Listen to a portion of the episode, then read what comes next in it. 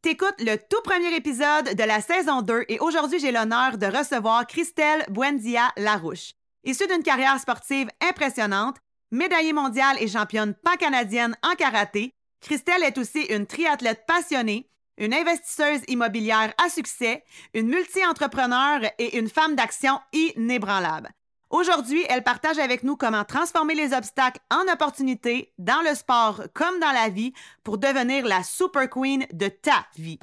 C'est parti pour la saison 2. Bienvenue sur Paul le podcast pour les femmes d'action qui rêvent grand et qui n'ont pas une seconde à perdre. Pour toutes celles prêtes à foncer, à dépasser leurs limites et à assumer pleinement qui elles sont. Mon nom est Joanie Lambert, je suis une multi-entrepreneur passionnée. À chaque semaine, on va plonger ensemble dans des conversations qui transforment, qui inspirent et qui propulsent. Alors reste bien à l'écoute parce qu'ici, ce qui est sûr, c'est qu'on n'a pas le temps de niaiser. Christelle, bonjour. J'aimerais déjà te remercier de venir aujourd'hui sur mon podcast. C'est vraiment un honneur de te recevoir ici. Ça me ferait très plaisir, Joanie. Je trouve ça vraiment le fun ce que tu fais. J'espère être capable de vous partager plein de trucs aujourd'hui.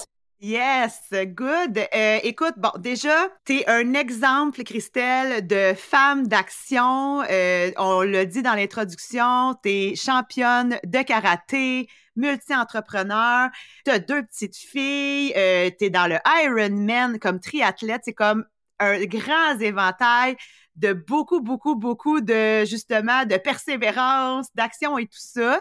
Donc euh, déjà, ben bravo parce que je trouve que c'est super inspirant comme parcours. En plus de tout ça, tu interviens dans les écoles auprès des jeunes par rapport à la persévérance. Fait que déjà, je voulais savoir comment c'est arrivé ça sur le plateau pour toi d'intervenir auprès des jeunes par rapport à ton parcours. Écoute, euh, ce que j'ai envie de te dire, c'est que ben j'ai œuvré dans le domaine du karaté pendant super longtemps. Fait que tous les programmes nationaux d'entraînement jusqu'au niveau national puis international, je les ai faits. J'ai commencé à coacher vers la fin de ma carrière sportive quand j'étais karaté par Sport Canada pour justement euh, être capable d'optimiser la relève, mais vraiment dans le sport de haut niveau. Puis quand j'ai pris ma retraite, bon, j'ai eu les enfants, tout ça, mais après ça, pour moi, c'était super important de redonner. Puis pourquoi redonner ben, de mes connaissances du point de vue du karaté? Et mais moi, plus jeune, j'avais des grands défis à l'école. Euh, j'ai un déficit d'attention et euh, j'ai de la dyslexie. Puis moi, le karaté, c'est ça qui a fait en sorte que j'ai été capable de terminer au niveau de la maîtrise. Pourquoi? Parce que j'ai jumelé les deux. Puis, on sait que euh, le taux de décrochage est super élevé. On sait que les classes, il y en a presque la moitié qui ont des déficits d'attention. C'est difficile pour les élèves, c'est difficile pour les professeurs. Puis moi, je me suis posé la question, comment moi, je peux rendre le monde meilleur avec ce que moi, j'ai comme expérience? Et euh, c'est de là où est-ce que Karaté Do est né les élèves ont besoin de bouger, mais ils ont besoin aussi d'apprendre ce que c'est la persévérance, mais pas juste dans le domaine scolaire. Parce que quand tu apprends la persévérance, c'est pas juste à l'école. Fait que oui, il y a les études, oui, il y a le cheminement scolaire qui est super important, mais ça ne s'apprend pas que là. Puis les parents, ben, ils n'ont pas tout le temps le temps. Tu sais, je suis moi-même maman, ben, tu sais, courir à droite, courir à gauche, euh, après l'école, la fin de semaine, tu sais, tu fais ce que tu peux. Donc, je me suis dit, pourquoi pas moi-même me déplacer pour être capable de donner euh, ces outils-là aux jeunes. Puis la structure que j'ai, c'est vraiment, il y a un curriculum qui est monté entre 8, 10 et 12 semaines. Et ils ont vraiment des apprentissages spécifiques à chaque semaine il y a un examen à la fin. Puis l'examen, justement, c'est pour être capable de mesurer pas tant ce qu'ils ont appris, c'est super important, mais c'est la persévérance qu'ils ont associée parce qu'ils ont des devoirs à faire pendant chaque semaine pour être capable d'être prêts à leur examen. Et euh, jusqu'à date, le programme a un gros, gros, gros succès. Hey, c'est super intéressant. Puis j'ai envie de te demander, est-ce que tu ressens quand tu vas dans les écoles ou même quand tu interagis avec d'autres entrepreneurs, est-ce que la persévérance semble être quelque chose de quand même difficile à mettre en application? Euh, pour euh, la moyenne des gens, est-ce que c'est quand même quelque chose qui n'est pas nécessairement super présent ou bien acquis au, sein des individus, selon toi? Oui, c'est un super bon point. Je pense que c'est quelque chose qu'on n'a pas nécessairement puis encore là, tu sais, tout le monde a des parcours qui sont différents. Je pense qu'on n'apprend pas à faire des choses difficiles et à aimer ça. Mais tout ce qui est difficile est quelque chose que tout le monde ne peut pas faire. Conséquemment, si tu veux faire de grandes choses, il faut que tu apprennes à aimer le processus de faire des choses difficiles et ça, ça ne se fait qu'avec la persévérance. Fait que euh, pour moi, tu sais, dans l'intérieur de mon parcours ou même présentement, tu sais, d'aller faire un Ironman à 70.3 dans quatre mois et demi, euh, avec tout ce que j'ai dans mon assiette, est-ce que c'est le fun? Là, je vous parle aujourd'hui, on est allé nager 1500 euh, mètres ce matin, puis je suis allée courir à 45 degrés. Est-ce que j'ai eu du plaisir? La réponse c'est oui. Mais pourquoi? Parce que je sais ce que ça va m'amener à la fin. Mais est-ce que dans le moment présent, c'est toujours plaisant? La réponse, c'est non. Fait que je pense que la persévérance, ça s'apprend quand on aime et on chemine dans des choses qui sont plus difficiles avec un objectif qui est très, très, très précis à la fin. Je pense que c'est comme ça que ça se développe. Puis, euh, c'est pas quelque chose qui est dans notre culture, en fait. Ah, c'est intéressant ça, que c'est pas dans notre culture. Euh, pourquoi, selon toi, c'est pas, euh, c'est pas présent chez nous? Je pense qu'on est dans les, la gratification immédiate. Sais, on le sait avec, euh, avec euh, les, les Internets, les téléphones, euh, de la façon dont on élève nos enfants, de la façon dont peut-être on les surprotège. encore là, moi, je viens d'un milieu parce que mon père était sensei de karaté. Fait que je te dirais que la persévérance, très tôt, j'ai eu à y faire face. Puis, tu sais, aujourd'hui, je suis contente. Mais dans notre culture, je crois qu'on surprotège beaucoup, beaucoup, beaucoup. C'est pas nécessairement quelque chose qu'on encourage c'est difficile, ben tout de suite, on va avoir tendance à, s'enlever de cette situation-là. Et non pas de voir la situation, se déposer, réfléchir et là, prendre action par la suite. Hmm. Donc, euh, je pense que c'est quelque chose qui gagne à, être développé. Et de là, pourquoi euh, Karaté Do, pour moi, c'est ça se peut que ça soit difficile, mais ça va être correct. Hmm. Tu vas grandir, tu vas cheminer, tu vas apprendre à la fin, c'est ce qui est le plus important. Puis c'est beau de la manière que tu l'expliques parce que oui, c'est vrai, mais en même temps, tu sais, le, processus de partir à quelqu'un qui n'a pas du tout de persévérance ou, qui, ou, qui se décourage rapidement, tu sais, là, toi, c'est venu vite dans ton enfance avec ton père au niveau du karaté et tout ça. Les moments où tu avais de la difficulté à voir où est-ce que tu t'en allais, de quelle manière tu te ramenais dans la persévérance saine, disons? Euh, même si euh, plus jeune, euh, tu c'est venu rapidement, ben j'ai eu plein d'événements dans ma vie qui ont fait en sorte qu'il a fallu que je me rassoie, que je me ressente, puis que ma persévérance, que je la step up dans, dans la game, de dire, OK, ben là, je pensais que j'étais persévérante, mais là, ça, c'est un défi qui est encore plus grand, puis il va falloir que j'aie encore plus de persévérance. moi, une des, situations qui a été les, plus grandes pour moi, ça a été euh, la séparation avec le père de mes filles. Fait que beaucoup, beaucoup de, de, trahison, beaucoup de mensonges, beaucoup de, de cacheteries, etc. Et ça, pour moi, ça a été un des événements les plus gros qui a eu un impact en termes de remise en question et de là où la persévérance, il a vraiment fallu que je me ressente. Puis que je focus sur qui je voulais être et comment je voulais y arriver. Puis, je pense que la persévérance, il n'y a pas nécessairement de truc. Je pense que c'est vraiment, moi, ce qui fonctionne, là, c'est avec la vision de où je veux aller. C'est-à-dire, X, je suis aujourd'hui, ben, pour aller à Y, je me rends comment? Mais je sais que je m'en vais à Y, ou du point A au point B. Là, ce qui se passe entre, c'est d'y arriver une journée à la fois. Puis je pense que c'est ça. Souvent, on voit les choses comme étant très, très grosses, très, très grandes. C'est de faire une petite action, une petite chose à la fois, d'avoir un bon plan de match et de s'organiser pour prendre, même si c'est juste une action par jour. Parce que souvent, on se dit, j'ai là, j'ai ma liste de choses à faire ou de, choses à accomplir, tu sais. là, ça finit juste plus, puis là, tu dis, oh my God, comment je vais faire pour arriver là? Ben, c'est une journée à la fois, mais il faut que tu saches où est-ce que tu t'en vas. Mm-hmm. Puis ça, pour moi, je pense que c'est la clé de la persévérance. C'est là, je vais faire le parallèle avec, euh, mettons, le karaté. Tes ceintures blanches, tu vas arriver à ceinture barre jaune. Ben, c'est quoi? Il y a un curriculum pour arriver là. Puis quand tu es rendu à ton point B, ben là, toi, tu es capable d'aller à ceinture jaune. Mm. Il y a un curriculum tu vas une chose à la fois. Et c'est comme ça que ça se développe. Je pense que c'est avec la volonté d'aller vers notre objectif qui est clair et précis. Quand on n'a pas ça, je crois que la persévérance, ça devient plus difficile parce qu'on tire un peu partout. Mm-hmm. Parce que tu sais pas où est-ce que tu dois mettre tes énergies. Et quand tu le sais, d'avoir un bon plan de match qui est clair, mais qui est aussi, puis là, c'est mon côté euh, féminin qui va sortir, mais qui est aussi gentil avec soi-même. Parce que c'est beau la persévérance, puis c'est beau l'action, puis c'est beau les performances et l'excellence, mais je pense qu'il faut aussi y aller à notre rythme. Tant qu'on fait une action à la fois, moi, je pense qu'on y arrive. Est-ce qu'on va y arriver en, un an, on va y arriver en deux? Est-ce que c'est si important? C'est une question qu'il faut se poser. C'est vrai, on se met souvent la pression d'atteindre nos objectifs vite, rapidement. Si on pense que ça va nous prendre deux ans, puis que finalement, ça en prend trois, on est déçu de nous-mêmes. On dirait qu'on est bon pour se mettre cette pression-là, tu. Tout à fait. Et pourquoi? À la fin, tu sais, euh, comme la vie, c'est un, le seul moment qui commence, c'est quand on est, puis le seul qui termine, c'est quand on meurt. Fait qu'il n'y a pas de presse. Moi, je pense que c'est mieux être capable de dire, ben voici ce que j'ai accompli, dans X temps que de ne pas l'avoir fait parce que je me suis mis trop de pression à pas y arriver. Hmm. Tu sais, puis tout le monde est différent, mais moi, quand j'ai trop de pression, là, honnêtement, surtout d'extérieur, ben j'ai tendance à faire moins. Hmm. Moi, j'ai tendance à dire, OK, parfait, voici où est-ce que je m'en vais, parfait, c'est clair, une chose à la fois. Puis il y a des journées où est-ce qu'on contrôle pas tout.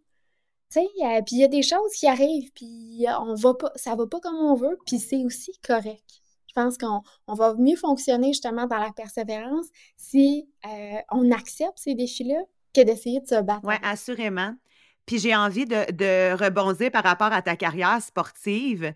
Parce que, tu sais, on sait, pour réussir dans un sport de haut niveau, ça prend vraiment un, mindset de béton, puis être dédié pleinement, puis la persévérance occupe une très grande place. Ça prend une énorme discipline. Euh, est-ce que tu veux nous parler un peu de ce parcours-là, justement, de hum, qu'est-ce que tu as dû faire pour faire ces mind switch-là dans ta tête? Qu'est-ce que tu as dû faire pour t'assurer de rester discipliné? Puis dans les journées où ça allait moins bien, justement, ben, tu sais, euh, des fois, on, s'attend peut-être d'un sportif qui ait un rendement X. Donc là, veut, veut pas, tu as une pression qui est extérieure, que tu contrôles pas nécessairement. Tu sais, fait comment tu réagissais, puis comment tu, réussissais à aller de l'avant là-dedans quand même, tu sais? Ouais, super bonne question parce qu'effectivement, tu sais, quand tu es euh, carté par Sport Canada ou tu es athlète d'excellence, euh, au niveau provincial, ben, tu vis de ça. Hein. Tu sais, ultimement, tu es payé pour voyager et performer. Fait que là, tu tombes vraiment, tu sais, dans, dans, une gamme qui est très, très, très particulière. Puis, veux, veux pas, tu sais, c'est comme un lien de codépendance. Euh, je te dirais, pour moi, ça a été la notion de choix. Puis ça, je pense qu'on l'a de façon régulière. Tu sais, on en a des choix qui sont à faire là, tous les jours, chaque minute de notre vie, et ils sont là. Et chaque choix va nous mener à un résultat. OK? Donc, euh, tu sais, très tôt, moi, euh, tu à 15 ans, j'étais sur l'équipe nationale. Fait que, est-ce que j'allais faire le party? Est-ce que je sortais? Est-ce que j'étais celle qui était ultra plate, vraiment pas le fun? Et ces choix-là m'ont amené où est-ce que moi, je voulais aller. C'est ça. J'ai comme une expression que j'utilise très, très, très souvent. Ça s'appelle « choose your heart ». Puis pour moi, ce que ça représente, c'est chaque choix qu'on fait, il y a une décision qui en sort, puis un résultat chaque situation étant difficile. Donc, moi, j'avais le choix, tu sais, étant plus jeune, puis, tu sais, ça s'applique un peu à tout le monde. Le choix de me coucher tôt, avoir une rigueur, avoir une discipline, être orienté vers un objectif qui est très, très, très précis, versus, puis moi, mon objectif, c'était quoi? C'est de performer, d'être à mon meilleur, dans, dans ce que je contrôle, du moins versus le choix de d'être défocus, de pas être organisé, de sortir faire le party, ben chacun étant difficile, le résultat étant différent. Puis ça, je pense que ça aide dans euh, les décisions qu'on a à prendre chaque jour. Même aujourd'hui, tu sais, nous autres, on se couche, euh, il est 8h30, 9h, mais on commence notre journée, il est 4h50. Euh, mm-hmm. Et c'est un choix qu'on fait sais, pourquoi? Parce que où est-ce qu'on veut aller? C'est de s'optimiser, c'est d'être meilleur, c'est d'être performant, c'est à, ce que, à notre échelle, à nous, là. Mais c'est la notion vraiment de choix. Puis la persévérance, je pense que c'est intimement lié avec le choix de qui on veut être et de, de comment on veut se sentir. Hmm. Je pense que c'est intimement lié. Euh, parce que plus on réussit, plus on se sent empoweré pour continuer à réussir. Mais ça, ça vient avec les choix qu'on fait. Puis est-ce que tu sens que, euh, tu sais, est-ce que tu as ressenti dans ta carrière sportive quand même une pression où, à un moment donné, des fois, ça peut être difficile à gérer euh, par rapport, parce que tu sais, veux, veux pas, quand tu es dans la performance, euh, tu sais, on peut tomber facilement dans l'hyper-performance, puis là, de, que ça devienne stressant de devoir performer à un certain niveau. Est-ce que tu es déjà tombé là-dedans ou non, au contraire, tu as toujours pris ça euh, sainement puis avec un, une certaine, euh, un pied de recul, disons? tellement pas. fait, que, fait que oui, je suis dans l'hyper-performance où est-ce que, à un moment donné, tu, tu deviens que de la performance. Tu deviens même plus une uh-huh. personne. Tu sais, c'est même plus ça. Puis moi, ce que ça a créé chez moi, euh, j'ai eu des troubles alimentaires pendant trois ans, environ sujet ultra tabou, euh, surtout dans le sport chez les femmes. Fait que il y a plusieurs études là-dessus qui euh, qui disent que les femmes dans le sport, il y a un grand pourcentage là, le, le chiffre m'échappe parce que naturellement, c'est pas chez la femme la performance, c'est pas nécessairement quelque chose qui qui prévaut, tu sais. Fait que quand mmh. tu tombes là-dedans, euh, fait que non, j'ai pas toujours bien géré ça. J'ai continué à performer, mais au niveau mental, puis au niveau euh, mindset, c'était difficile. Ce que j'ai envie de dire, c'est que quand on tombe dans l'hyper-performance, c'est d'avoir une bonne équipe, d'avoir un bon sport. Tant au niveau, euh, tu sais, que ça soit un psychologue, un coach, que ça soit n'importe qui en qui tu as confiance pour être capable de restructurer tes pensées, puis être capable de te rappeler un peu euh, ton objectif premier là-dedans. Pour être capable de te calmer un peu, calmer ta performance. Parce que c'est facile de hmm. tomber là-dedans. Puis, tu sais, on a toutes des énergies, puis ça, c'est une énergie qui est très, très masculine, la performance. Puis bien balancer les deux, c'est un art. Euh, puis je sais que pour moi, même encore aujourd'hui, tu sais, j'aime, j'aime la performance, je le sais, mais il faut que je fasse attention ça va toujours faire partie de moi. Euh, comme, tu sais, comme il y a des femmes où est-ce que c'est le contraire. Moi, c'est. Oui. Fait qu'il faut, faut faire attention. Puis je pense que ce que j'ai envie de dire, c'est d'avoir des bons outils pour être capable de te regrounder. C'est la clé de tout. Mmh, fait que clairement, de bien s'entourer pour sortir d'une phase comme ça, tu sais, même au niveau des, des troubles alimentaires, d'être capable d'en parler à quelqu'un, puis d'être capable de se sortir de ça euh, ça se fait graduellement aussi. Puis je pense que c'est facile de retomber là-dedans quand on n'y accorde pas une attention puis qu'on ne l'adresse pas rapidement aussi, tu sais. Tout à fait. Puis, euh, tu sais, avec ces expériences-là, une des choses que, j'ai appris, c'est entre autres quand il y a des situations comme ça qui arrivent. Quand, que, par exemple, on le trouble alimentaire, ce que moi, ça m'a appris, c'est d'avoir un excellent équilibre. Dès que je suis déséquilibrée, je tombe dans une situation, tu sais, euh, qui est comme euh, pas dangereuse pour moi, mais où est-ce que je suis pas optimale. Donc, il faut vraiment que, puis faut que je regarde toujours autour, que je sois très alerte pour être capable de garder un œil là-dessus, dire ah non, là je m'en pas à la bonne tendance, reviens ici.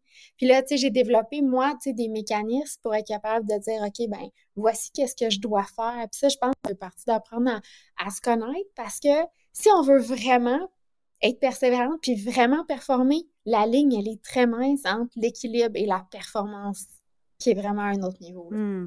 Puis là, tu sais, euh, pour les auditrices qui t'écoutent, euh, ils disent, bon, OK, super, elle a trouvé les mécanismes et tout ça, mais tu sais, on s'entend que tu n'as pas fait ça toute seule dans ton salon, tu as probablement fait du développement personnel, tu t'es fait accompagner, tu sais, tu n'as pas fait ça, euh, tu n'as pas eu toutes ces, ces illuminations-là toute seule chez toi sur ton divan, sûrement, là, tu sais. Exactement. Puis, tu sais, en fait, avec, euh, avec les années, je me suis comme monté des équipes. Sais, des équipes qui sont pour moi, où est-ce que je vais les chercher en cas de besoin. Fait que c'est sûr que du point de vue, euh, par exemple, nutrition. Bien, pour moi, à cause des troubles alimentaires, dans un premier temps, il y a plein de trucs que je ne peux pas manger. Tu sais, où est-ce que mon corps réagit pas bien à ça? Fait que du point de vue nutrition, j'ai une super bonne équipe. Il y a certains produits que j'utilise qui sont pour moi comme ma clé du succès à moi. Mmh. Tu sais, ça, c'est la première chose. Fait que je sais que toi, je dois euh, faire super attention. Puis c'est aussi ce qui me rend optimal. Puis ce qui me rend meilleur. Parce que, tu sais, il y a une corrélation super grande entre ce qu'on mange puis qui on est. Donc, tu sais, ça, it's a thing, là. Tu sais, c'est pas... Euh, fait que moi, tu sais, je l'ai appris à la dure. Fait que ça, c'est une des, composantes. Après ça, tout ce qui est mindset, ben, j'ai eu la chance d'avoir plusieurs coachs dans ma vie. Fait que ça, moi, c'est ce que j'aurais envie de vous dire. Puis des coachs, c'est pas toujours des gens qui sont Hey, je suis un coach. Tu sais, ça peut être n'importe qui. Puis moi, ce que j'ai envie de dire, c'est, tu sais, euh, quelqu'un en qui vous avez confiance, puis qui a euh, accompli ou qui est où est-ce que toi tu veux aller. OK? Fait si, euh, tu sais, on cherche tous des pépites d'or quand on écoute des trucs, moi, c'est ce que j'ai. Moi, comme aide-vous, ça, ça serait ma pépite d'or. Entoure-toi de gens qui ont accompli ou qui sont ce que toi, tu veux être. Fait que des gens qui sont très groundés, qui sont très posés, qui sont très euh, connectés avec leurs émotions. Pour moi, ça, ça a été un, un gros cheminement d'apprendre à me connaître aussi. Fait que ça, je me suis vraiment bien entourée. Puis, tu sais, différents coachs, différents moments, différentes choses. Puis, pour moi, l'entraînement physique, ça fait aussi partie de mon ballon. Tu sais, j'en ai besoin. TDAH, activité physique, pour moi, euh, ça, c'est ma médication à moi. Fait que tu sais bien c'est quoi qui te permet de rester équilibré, puis tu sais bien comment l'appliquer, puis si jamais tu as besoin d'aller chercher, les outils externes, ben tu sais aussi à qui t'adresser, puis tu sais sûrement que ton, ton réseau, ce qui t'entoure, ben c'est développé au fil des années, tu sais. Tout à fait. Tout à fait. Puis c'est avec ses erreurs mmh aussi.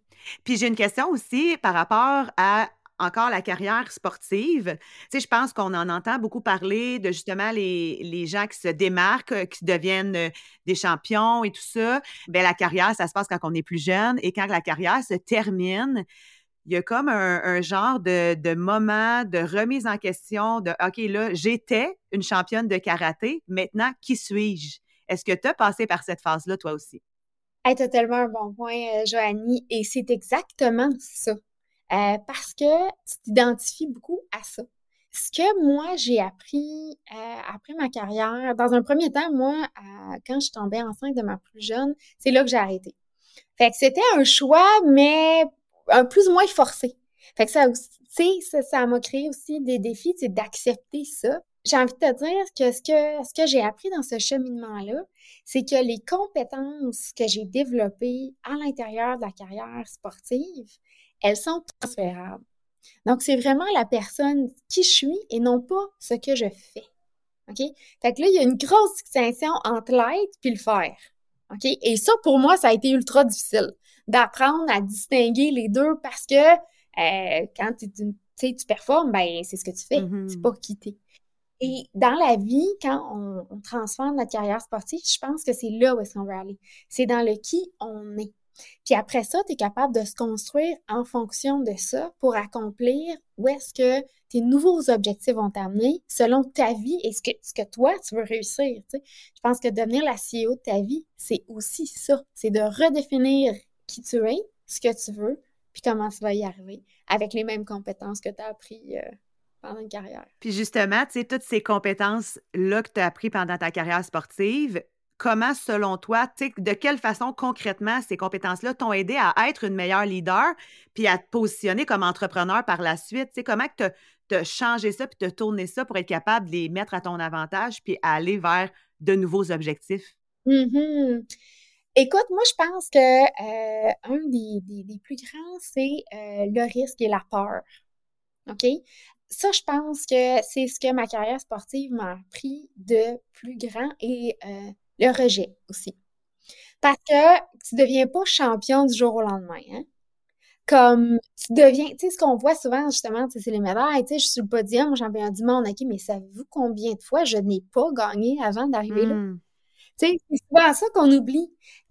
C'est ça, le rejet, d'apprendre à ce que le résultat n'est pas le résultat de combien moi je me suis investi, mais c'est des décisions externes. Et c'est aussi ça un peu la business, je pense. C'est, c'est pas euh, nécessairement combien toi tu travailles, c'est que des fois il y a des facteurs externes qui font en sorte que ça va pas exactement en termes de résultats où est-ce que tu aimerais.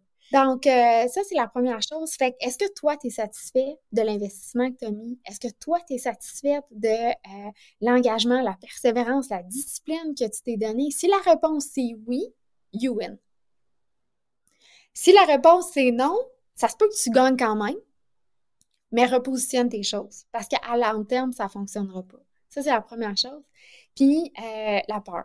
Pour moi, je pense que j'ai fait ma première compétition internationale toute seule à l'âge de 14 ans. Fait que j'étais à Trinidad Tobago toute seule avec une gang de gens que je connais même pas à 14 ans. Là, j'ai une fille, elle a 10 ans, je me dis, mon Dieu, dans 4 ans. Mais c'est ça, c'est jeune, my God! Puis moi, je me sentais bien confortable. Fait que moi, des aéroports, des pays, j'ai habité au Japon, au Venezuela, j'ai habité à plein d'endroits toute seule. Tu sais, dans, mettons, au Japon, ben, tu sais, je suis là, personne parle anglais, français, tu sais, je parle espagnol aussi, personne parle espagnol pendant des mois, tu sais, je parle pas à personne. C'est ça que ça m'a appris. c'est que si je suis capable de me faire confiance à moi, là, ben après ça, peu importe ce qu'il y a autour, ça va être correct. Puis que je n'ai pas à avoir peur parce que je mets moi. Puis que je vais être correct en, trouvant, trouvant les solutions, en regardant ce qui se passe autour, en m'adaptant. On parle souvent de résilience, là. Ben, ce genre de situation-là, ça augmente ta résilience parce que la seule chose sur quoi tu peux te fier, c'est toi. Fait que j'ai été mis dans des situations qui sont vraiment très euh, extrêmes, je dirais, très tôt. Et c'est ce que, ce que ça m'a appris. Fait que, tu sais, j'aurais envie de dire, ben, ayez pas peur. Des fois, justement, notre environnement a fait en sorte qu'on n'a pas été exposé à des situations qui sont aussi extrêmes que ça. Mais allez-y, ça va être correct. Mm-hmm. Souvent, on, a plus peur que qu'est-ce que c'est en réalité. on dirait qu'on est bon pour s'imaginer des scénarios. Puis là, une fois qu'on a passé à, travers, ah mon Dieu, c'était juste ça. C'est juste ça. Fait que, tu sais, allons-y, fonçons. euh, tu as aussi eu une distinction honorifique à la maîtrise au cycle supérieur pour la gestion des ressources humaines. Puis ça, je suis curieuse de savoir pourquoi, déjà, les ressources humaines, pourquoi tu as décidé d'aller vers cette lignée-là? Puis euh, mention honorifique, pourquoi? OK. Écoute, euh, moi, euh, puis le sport, le sport a toujours fait partie de ma carrière scolaire. Fait que d'emblée, là, moi, avec de la dyslexie et un déficit d'attention, l'école, c'était pas supposé de faire partie de ma vie pendant très longtemps. Par contre, j'ai appris que dans le domaine scolaire, tout le monde aimait beaucoup les études et le sport. Fait que moi, je me suis dit, OK, bon, mais parfait. Fait que je vais joindre les deux. Puis, euh, quand, quand j'ai grandi, tu sais, mon père m'a toujours dit, tu sais, comme, faut que tu ailles à l'école. Tu sais, genre de choses qu'on entend. Puis j'étais comme, bon, ben, je vais aller à l'école. Je vais continuer à faire du sport. Puis moi, je gagnais, euh, et, étonnamment, j'avais des super bons résultats, surtout à l'université. Et avec le sport, je gagnais presque toutes les bourses en termes de performance sportive, ce qui faisait en sorte que euh, ça payait mes études. Hmm. Fait que la mention honorifique, c'est justement euh, à l'Université du Québec en Outaouais, où est-ce que j'ai joint les performances sportives qui étaient euh, incroyables avec la, les études à la maîtrise. C'est dans ce contexte-là, puis c'est pour ça que moi, je, me dis, école et sport, ça va ensemble, main dans la main, il y a quelque chose à faire là, parce que moi, je suis le produit de ça. Hmm. Je suis le produit que même si ça va pas bien à l'école, si le sport, ça va, tu peux continuer. Parce que la rigueur que tu as besoin pour y arriver, euh, je pense que ça, se combine. Puis euh, par rapport à, ta question pour euh, pourquoi les ressources humaines? Écoute, moi j'ai comme une passion pour l'humain, pour l'optimisation des gens. C'est que moi j'ai j'ai enseigné pendant longtemps, j'enseigne encore, je suis dans des positions de leadership très naturellement. Donc, pour moi, c'est la personne. Comment, comment je peux arriver à optimiser cette personne-là? Euh, que ce soit différents, différents volets là, dans les ressources humaines, puis j'ai eu la chance d'en toucher vraiment plusieurs. Euh, puis là, ces temps-ci, c'est beaucoup les valeurs. Les valeurs, comment nos valeurs comme humains se transposent dans les organisations? C'est fascinant, puis on est dans un monde, je crois, où est-ce qu'on aligne toutes en lien avec nos valeurs, que ce soit notre, conjoint, que ce soit nos activités, que ce soit notre business, que ce soit nos décisions. Et là, ben, dans les organisations, comment ça se transpose? Donc, c'est ça. Fait que moi, c'est l'humain au cœur de euh, ce cheminement-là qui m'interpelle le plus. Donc, c'est pour ça les ressources humaines. Je trouve ça super intéressant ce que tu dis parce que je suis multi-entrepreneur aussi. Puis, pour vrai, les ressources humaines, puis après avoir échangé avec tellement d'entrepreneurs, c'est quelque chose qui demande énormément d'énergie quand on gère des employés, des équipes. C'est pas toujours facile d'interagir avec d'autres êtres humains, de faire la part des choses entre justement nos valeurs personnelles, les besoins de l'entreprise, euh, les besoins de la personne qui est en avant de nous. C'est vraiment un défi super présent. Et au niveau des organisations, je suis curieuse justement pour les, les organisations qui auraient des problèmes à ce niveau-là, au niveau de ressources humaines. C'est quoi pour toi la première, euh, ben, pas la solution d'approche, mais c'est quoi pour toi euh, ce que tu conseillerais d'abord, pour les entrepreneurs qui nous écoutent, qui sont avec des équipes qui, ont, qui doivent euh, gérer justement? Oui, écoute, ce que j'ai envie de dire, c'est de mettre l'humain au premier plan. Parce que c'est ça, les ressources humaines. Puis, euh, c'est pas juste des processus. Fait que c'est sûr qu'on a besoin d'en mettre en place pour donner certaines orientations. Je pense que c'est super, super essentiel euh, pour avoir une belle structure, pour avoir une cohésion, mais c'est vraiment euh, chaque employé est une personne.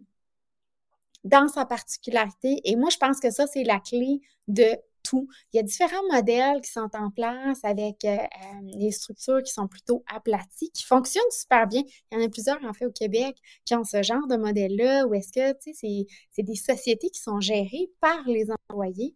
Euh, fait que je pense que ça fonctionne. Fait qu'il faut vraiment faire confiance. Là, il faut choisir les bonnes personnes qui sont alignées avec nos valeurs.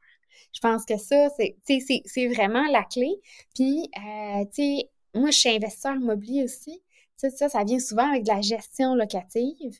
Euh, puis encore là, c'est comme de la gestion des ressources humaines.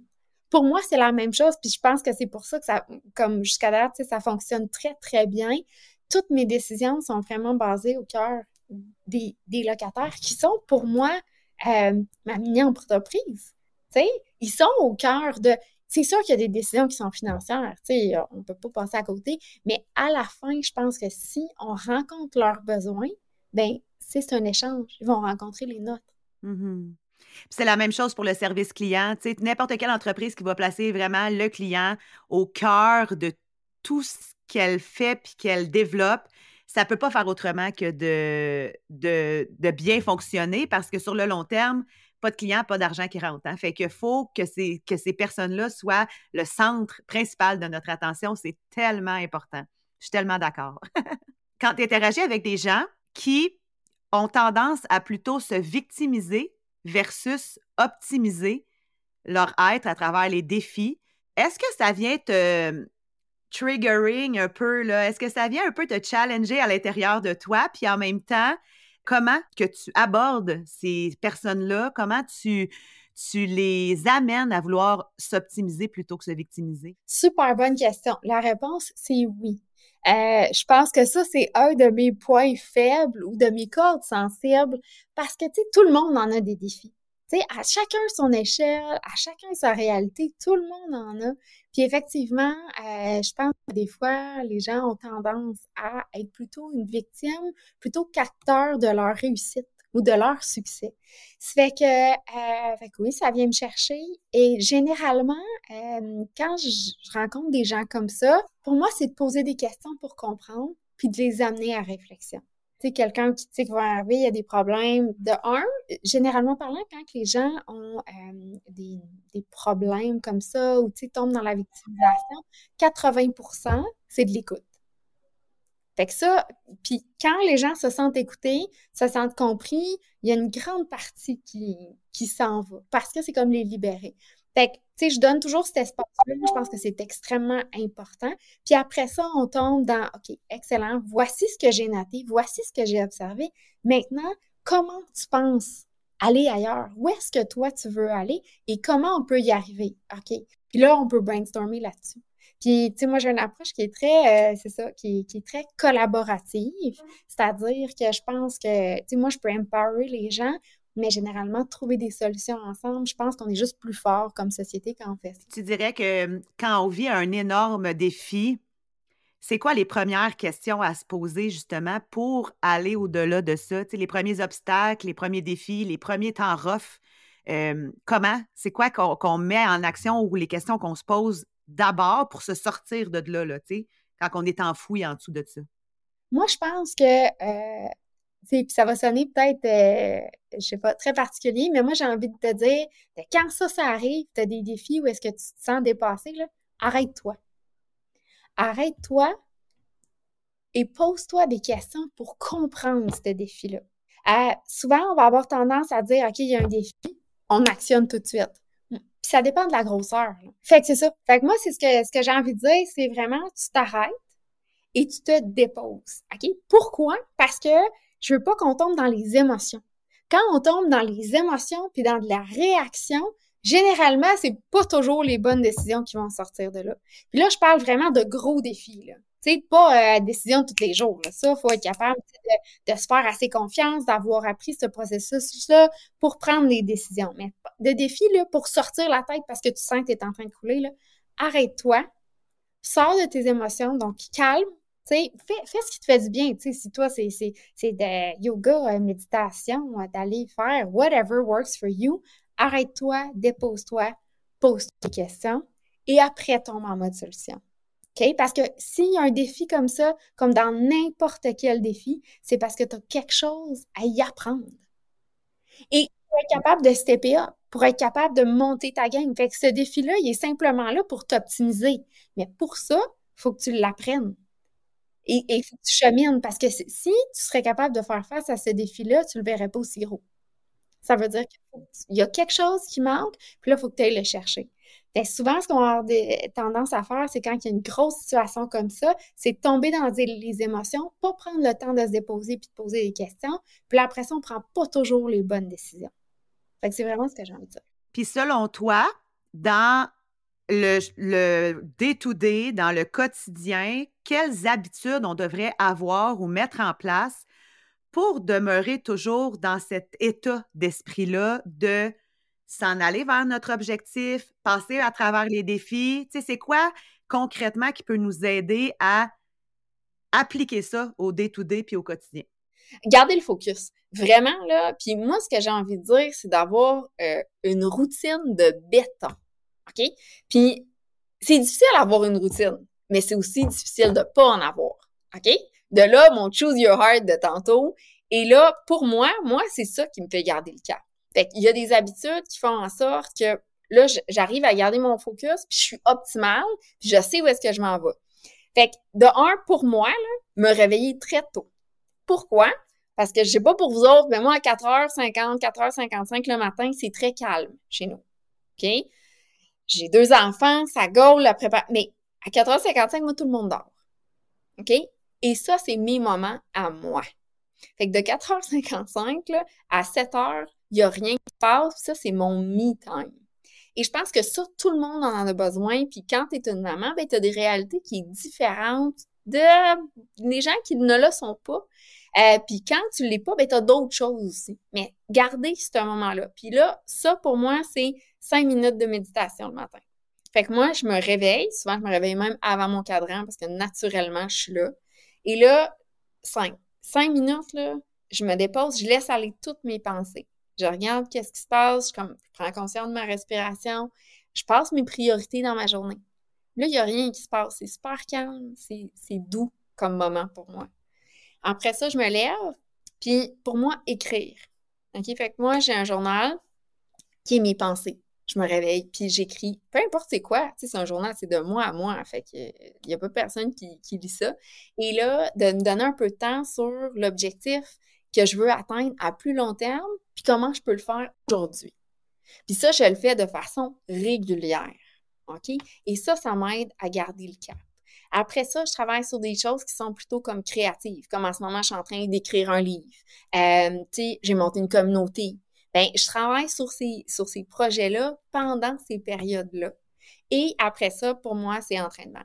Tu sais, un deux heures, quand tu fais ça de façon continue, chaque jour, 365 jours. Puis si, si tu te lèves à 7 heures, puis là, tu es rendu, tu te lèves à 4,55, c'est 2 heures par jour. Je sais pas si tu sais, là, mais en dedans d'une semaine, tu as gagné 14 hmm. heures. Puis je sais que c'est pas le fun de se lever le matin. Encore là, c'est le pont sur apprendre à faire des choses difficiles qui ont des bénéfices incroyables. Tu sais? Puis, je pense que c'est se donner la latitude aussi de ne pas tout le temps le faire. C'est-à-dire, tout le monde connaît la, règle de Pareto, 80-20. Mais si tu le fais 80% du temps, là, you win. Mm-hmm. C'est correct. Si, c'est juste si tu le fais juste 20% du temps, là, ça va moins bien. Mais si comme tu veux gagner 14 heures dans ta semaine, c'est deux jours de travail complet. Mm-hmm. C'est énorme. Puis, des... Puis encore là, tout le monde est différent. Il y en a, c'est le soir, il y en a, c'est. Mais moi, d'avoir cette routine-là, c'est mon go-to puis d'avoir ma, ma nourriture, tu sais, que, que, je suis capable de manger. Puis, c'est vite, c'est, ça se fait bien, j'ai ce que j'ai besoin. moi, ça, c'est ma clé. C'est mes points de mmh. référence. Puis, tu sais, j'entends, c'est parce que hum, on l'entend tellement souvent, tu sais, euh, de se lever tôt et tout ça. On, peut penser au Miracle Morning, par exemple. je vois déjà les auditrices qui nous écoutent qui se disent, ben oui, mais tu sais, me lever à 4 heures, tu sais, et qui sont déjà découragées par devoir faire ça. Mais je pense que la mise en place d'une routine comme ça, ça se fait pas non plus drastiquement du jour au lendemain. Tu sais, ça peut être de commencer à se lever un 15 minutes plus tôt, puis de, l'intégrer comme ça dans sa vie graduellement jusqu'à ce que ça soit devenu un automatisme. Puis encore là, ben, c'est relatif à chacun. Si la personne préfère gagner ces deux heures-là le soir, une fois que la maisonnée est couchée, puis qu'elle peut se permettre de le faire, chacun sa routine optimale, mais par contre, de ne pas se contenter de rester dans une situation où on est confortable, puis qu'on fait jamais de choses difficiles pour pas, de, pour pas augmenter notre qualité de vie parce qu'on n'a pas envie de mettre des nouvelles habitudes en place. Exact. Puis, tu sais, un super bon point. Ça n'a pas besoin d'être ultra drastique. Tout le monde est différent là-dessus. Il y en a qui ont besoin que ça soit progressif. Il y en a, tu sais, que c'est plus comme bon, mais parfait, je le fais. Tu l'essayes, puis tu sais, notre corps s'habitue. Si tu te lèves à 4h55, c'est sûr que tu ne te pas à minuit. Tu sais, comme ça marchera pas. Fait que tu vas juste changer tes choses. Puis si c'est le soir qui fonctionne, so be Mais je pense que ces deux heures-là, il faut les gagner quelque part. Il faut être de créer ce temps additionnel-là pour être capable d'arriver à sortir la tête de l'eau, puis surtout d'avoir du temps pour toi. Puis ça, là, tu sais, quand tu as différents chapeaux, là, tu cours à droite, à gauche, tu fais ci, tu fais ça, si tu n'as pas ce temps-là, à un moment donné, ton déséquilibre, il va arriver. C'est inévitable. Puis tu sais, selon toi, c'est quoi les conséquences de vivre longtemps en déséquilibre? Je pense que tu peux pas euh, être à ton meilleur. Je pense que tu es, tout le temps en train de courir, tu es en situation de réaction au lieu d'être proactif. Puis quand tu es entrepreneur, je pense qu'il faut que tu sois plus proactif que réactif je pense que c'est notre rôle. Parce que quand tu veux être dans une position de leadership, puis moi, c'est vraiment comme ça, je le vois, quand tu es entrepreneur, tu es dans une position de leadership, peu importe c'est laquelle. Et le leadership, tu as besoin de mettre ton masque à toi avant de mettre le masque à qui que ce soit d'autre. Donc, pour moi, ces deux heures-là, c'est ça. Ça, c'est mon safe space. C'est mon moment que peu importe si j'ai une journée de merde la veille, là, ben, tu sais quoi, la bonne nouvelle, c'est que demain, ça recommence, puis je vais commencer avec ça. Puis moi, quand je commence bien ma journée avec des éléments qui me font du bien puis qui me remplissent, ben généralement, ma journée va bien. Je l'ai commencé comme ça. Au pire, elle va mal, puis le lendemain matin, que je sais que ça, ça arrive. Oui, puis on est moins euh, on est moins sédent, on est moins euh, irrité facilement, on a plus de patience, on a puis ça vient par rapport à tout, comme tu dis, l'alimentation, le sommeil, le... puis je pense que quand on est mère, en plus, moi, je ne suis pas maman, je suis belle maman, mais j'ai beaucoup d'entourage maman. Quand ils sont mères, à un moment donné, je pense que les responsabilités arrivent vite. Puis là, en plus, quand il y a l'entrepreneuriat qui rentre là-dedans, ça devient vite un tourbillon infernal de choses à faire. Puis on oublie, puis on n'a pas le temps, ou on se met de côté, on se fait passer en dernier de d'être. Et ça, tu te le permets de le faire dans ces deux heures-là le matin. Oui, oui. Puis moi, je pense, là, pour les mamans, là, puis c'est belle maman aussi, je pense que ça s'appelait Joanie, ben moi, là, je me suis posé la question à un moment donné, euh, qui je veux être pour mes filles? OK? Puis je veux être justement, tu sais, patient, enjouée. Moi, je les réveille à 7 heures le matin, là, ma plus vieille est comme, maman, sérieux, calme-toi, là. moi, je bonne humeur. Elle est comme, voyons, c'est bon. Tu sais, elle, est comme, moi, je suis de bonne humeur, je suis enjouée, je suis là, on se prépare, c'est le fun, les déjeuners, c'est, tu sais. Puis moi, c'est ça que je veux donner à mes filles. Puis ça, je pense, comme maman, il faut s'arrêter puis dire, ben, qui je veux être pour mes enfants? Puis comment tu show up, là, ben, c'est aussi un choix. Fait que ça se peut que ça tente pas de te lever plus tôt. Puis tout le monde est différent, ça se peut que ça soit autre chose. Mais pose-toi cette question-là, puis prends les décisions en conséquence. Puis une des choses, moi, que j'entends souvent, c'est je ferais n'importe quoi pour mes enfants. Ben, es-tu prêt à prendre soin de toi pour être là pour eux autres? Puis je pense que ça, c'est vraiment super important parce que si toi, tu es bien comme maman, là, moi, je pense que ça a un énorme impact sur comment on élève nos enfants oui, mettre mon masque à moi pour que je puisse les aider, c'est ma priorité. Si moi je suis bien, les autres vont être bien. Tu moi je te dirais, euh, peu importe c'est quoi, mais faut le prendre ce temps-là euh, pour être capable de devenir la meilleure version de soi-même. Puis si tu veux devenir la CEO de ta vie, tu n'as pas le choix de faire ça, de prendre ces décisions-là pour créer cet espace-là pour toi. Par curiosité, vu que le sport a pris énormément de place dans ta vie, Comment ça se passe avec tes filles? Est-ce que pour toi, c'est important de les d'inculquer le sport puis ces pratiques-là, est-ce que pour toi, ça serait important qu'elles aient une carrière sportive, par exemple, ou au contraire, tu n'aurais vraiment pas envie de les pousser vers ça? Comment tu, euh, jongles avec ça? Euh, c'est super bon comme question. Écoute, moi, ce que euh, mes filles, en ce moment, n'excellent pas dans aucun sport. OK? Et moi, je veux qu'elles aient un mode de vie sain. OK? Et ça, ça a toujours été dans ma tête. Moi, j'ai été poussée vraiment à l'extrême, puis c'est dans moi. J'en ai une de mes deux qui est, euh, justement plus orientée vers la performance. Donc, tu sais, je le sais, j'en suis contente, mais pour moi, à ce point-ci, je veux qu'elles explorent. Mais je veux aussi que le sport, ça soit une activité de famille. OK? Donc, je t'explique, par exemple, le ski, ben nous autres, ça, c'est. Ils n'ont pas vraiment le choix. C'est notre sport de famille. C'est moi qui leur ai montré à faire du ski. Et on part les trois filles ensemble, on va faire notre ski, on a gros du fun, on prend notre chocolat chaud après, c'est notre activité. Après ça, elles ont été exposées à du patin, à euh, du rock climbing, à de la gymnastique, à plein de choses moi, je veux juste qu'elles aient un mode de vie sain, qu'elles fassent du sport, qu'elles bougent, euh, euh, vélo. Tu sais, bien évidemment, Ironman, on en fait, là, on en fait 90 km. Fait que, tu sais, je suis comme, ben, on va faire du vélo ensemble, les filles, mais pas dans la performance. Pour moi, c'est une activité ensemble qu'on fait. Mm Oui, parce que des fois, tu sais, peut-être que, je sais pas, d'avoir une mère qui a tellement ce degré élevé d'implication-là, ça peut peut-être, euh, en tant qu'adolescente éventuellement, de, se mettre une certaine pression à être aussi bonne que maman, d'être aussi. Euh, fait que d'être capable d'inculquer que la performance, c'est présent pour toi, mais que ça soit moins ou de, façon atténuée auprès de tes filles, ça doit être quand même un défi de de ne pas transmettre cette, cette quête de performance-là que tu as directement à elle, tu sais? Je dirais que comment je le, je le, le spin, là, c'est qu'est-ce que tu as appris et la persévérance. Parce qu'avant même de performer, il faut que tu aies appris ces notions-là. Fait que pour moi, je me dis le jour où est-ce qu'il y en a une des deux, si ça leur tente de performer, elles vont avoir les outils. Mm-hmm. Fait que, que ça soit à l'école, que ça soit justement, bon, ben, tu sais, ma plus vieille, elle a fait du cheerleading, elle voulait lâcher. Ben, C'était-tu la peur? Ben non, ça me dérange pas, mais tu le fais jusqu'à la fin. Mm-hmm. Puis c'est vraiment ça que je veux leur donner. Juste show up. T'as pas besoin d'être la meilleure. Puis ça, je pense là, que c'est la clé du succès. Show up. Fais juste être là. Mm-hmm. Apprends. Do your best. Après ça, euh, le résultat viendra. Fait que moi, c'est beaucoup là-dessus que, que je focus pour elles.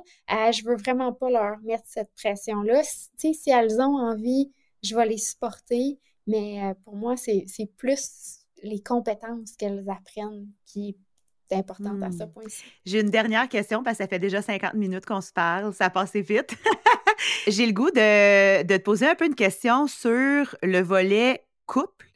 Quand on est une femme de carrière qui a un million de choses, d'activités, de, d'engagement de, comme toi, comment on concilie la relation de couple à travers ça? Comment ça se vit au quotidien, la, grande place que tu prends, tu sais, de quelle façon euh, tu gardes ça sain et équilibré également, tu sais? Écoute, pour moi, trouver l'amour, ça a été, je vais pas dire un défi, mais ça a toujours été quelque chose que je comprenais pas tant. OK? En toute, toute transparence, je le dis, il y en a que ça vient super facilement, puis moi, j'admirais ça. J'étais comme, moi, j'ai des amis, ça fait 20 ans qu'ils sont ensemble, puis euh, fait que je me suis vraiment, tu sais, dans la dernière année, je me suis arrêtée, puis je suis comme, OK, ben là, tu sais, je veux trouver ma personne. Fait que j'ai fait beaucoup, beaucoup de travail là-dessus. Et là, ça fait six mois que je suis avec Yann. Et ce que j'ai appris dans ce cheminement-là, c'est que j'ai besoin de quelqu'un, on en parlait tantôt, là, qui est aligné avec mes valeurs, avec mon lifestyle et avec euh, mes objectifs de vie. OK? Moi, je pense que ça, ça a été les grosses révélations de mon année. Parce que souvent, dans les relations, euh, Joanie, j'étais too much, clairement.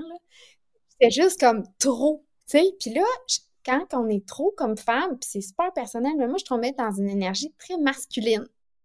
C'est pas ce que je voulais. Parce que je voulais, tu sais, je voulais pas euh, avoir une énergie masculine, j'étais très féminine. Puis ce que moi, j'ai appris, c'est que j'avais besoin d'un, d'un homme qui est très, très sécure Euh, puis c'est ça qui s'aligne avec ces trois valeurs-là. Et j'ai trouvé Yann, mon chum, c'est un hyper actif. C'est un je suis la calme du coup. OK, oh my! je suis la calme, je suis. Écoute, j'aime assez ça, là. Et c'est ce que j'ai envie de dire à toutes les femmes, justement, tu sais, qui se posent cette question-là. Ben, de un, vous êtes jamais too much. C'est peut-être de l'autre côté. Hmm. Ou est-ce que c'est pas leur game, eux autres? Puis, tu sais, si tu te poses cette question-là, c'est parce que t'es pas au bon endroit. Puis, justement, tu en termes de sport, ben, tu sais, bien, OK, ça sonne bien, Ironman 73. Tu sais, mon chum s'est qualifié pour les championnats du monde. Il y a, écoute, il y a 5000 personnes à travers le monde qui se qualifient pour ça. Puis lui a été choisi. Fait que, tu sais, quand on va courir, ben, je suis là pas vite. Mais ça va quand même. Fait que c'est cette dynamique-là, puis trouver quelqu'un qui, qui va vous élever. Quand on a des grosses ambitions, on veut faire beaucoup de choses, on a beaucoup de projets, c'est vraiment de trouver quelqu'un qui, qui comprend ça et qui, qui va t'élever à l'intérieur de ça et non pas éteindre le feu en toi. Tu sais, ça, c'est vraiment la clé. Comme là, euh, tu sais, comme, mettons pour notre conversation aujourd'hui, là, ben lui, il m'a tout c'était up, il m'a fait étape 1, 2, 3, 4, puis il est parti pour lui, c'est ça. Mais tu sais, lui, des fois, il y a ses trucs. Moi, tu sais, c'est la complémentarité. Euh, mais éteignez-vous jamais, s'il vous plaît, pour personne. C'est tellement important comme, puis juste continuer, aligner, aligner avec qui vous êtes, où est-ce que vous voulez aller, votre lifestyle. Les deux, on se couche à 8h30, 9h, puis on est bien content comme ça. Ah, c'est super, super inspirant d'entendre tout ça. Puis ton parcours aussi l'est. Tu es une femme euh, merveilleuse dans toutes tes, euh, dans toutes tes couleurs, Christelle. Euh, on termine l'émission, mais si les gens qui nous écoutent veulent évoluer autour de toi dans ton univers entrepreneurial, de quelle façon elles peuvent le faire? Écoute, ben dans un premier temps, j'ai envie de vous dire, ajoutez-moi sur les réseaux sociaux, donc sur Instagram, sur Facebook, fait Christelle Brandy à la Roche. Et euh, j'ai aussi lancé une communauté qui s'appelle la communauté des Super Queens, qui est pour moi un état d'esprit. Fait que pour moi, être une Super Queen, c'est quelqu'un qui est la CEO de sa vie sur toutes les sphères, pas juste en entrepreneuriat, mais bien évidemment côté de la santé, le mindset, la famille, les relations. Et c'est une plateforme où est-ce que je veux qu'on échange, qu'on s'élève ensemble, qu'on ait des discussions. Donc, euh, euh, ajoute-toi à la communauté euh, et puis ça va me faire plaisir de, de vous partager un petit peu de tout. Là. Super. Merci beaucoup, Christelle, pour ton temps et on te dit à la prochaine et on te rejoint sur tes réseaux sociaux. Super, merci. C'est déjà tout pour aujourd'hui. Un grand merci d'avoir été à l'écoute jusqu'ici. J'espère sincèrement que cet épisode-là t'a donné l'énergie pour passer à l'action dans ta vie ou dans ta business. Pense à t'abonner pour ne rien manquer des prochains épisodes et si tu veux soutenir la mission de Pas le je t'invite à partager le podcast sur tes réseaux sociaux, à laisser un avis positif ou simplement une note 5 étoiles sur ta plateforme préférée. Si tu veux prolonger la conversation, tu peux toujours me retrouver sur Instagram avec mon nom, Joanie Lambert. Et surtout, n'hésite pas à venir me partager tes commentaires et tes questions en DM. J'adore vraiment, vraiment ça, échanger avec toi. Et puis, ben, sinon, je te dis à la semaine prochaine. Et encore une fois, merci du fond du cœur pour ton écoute.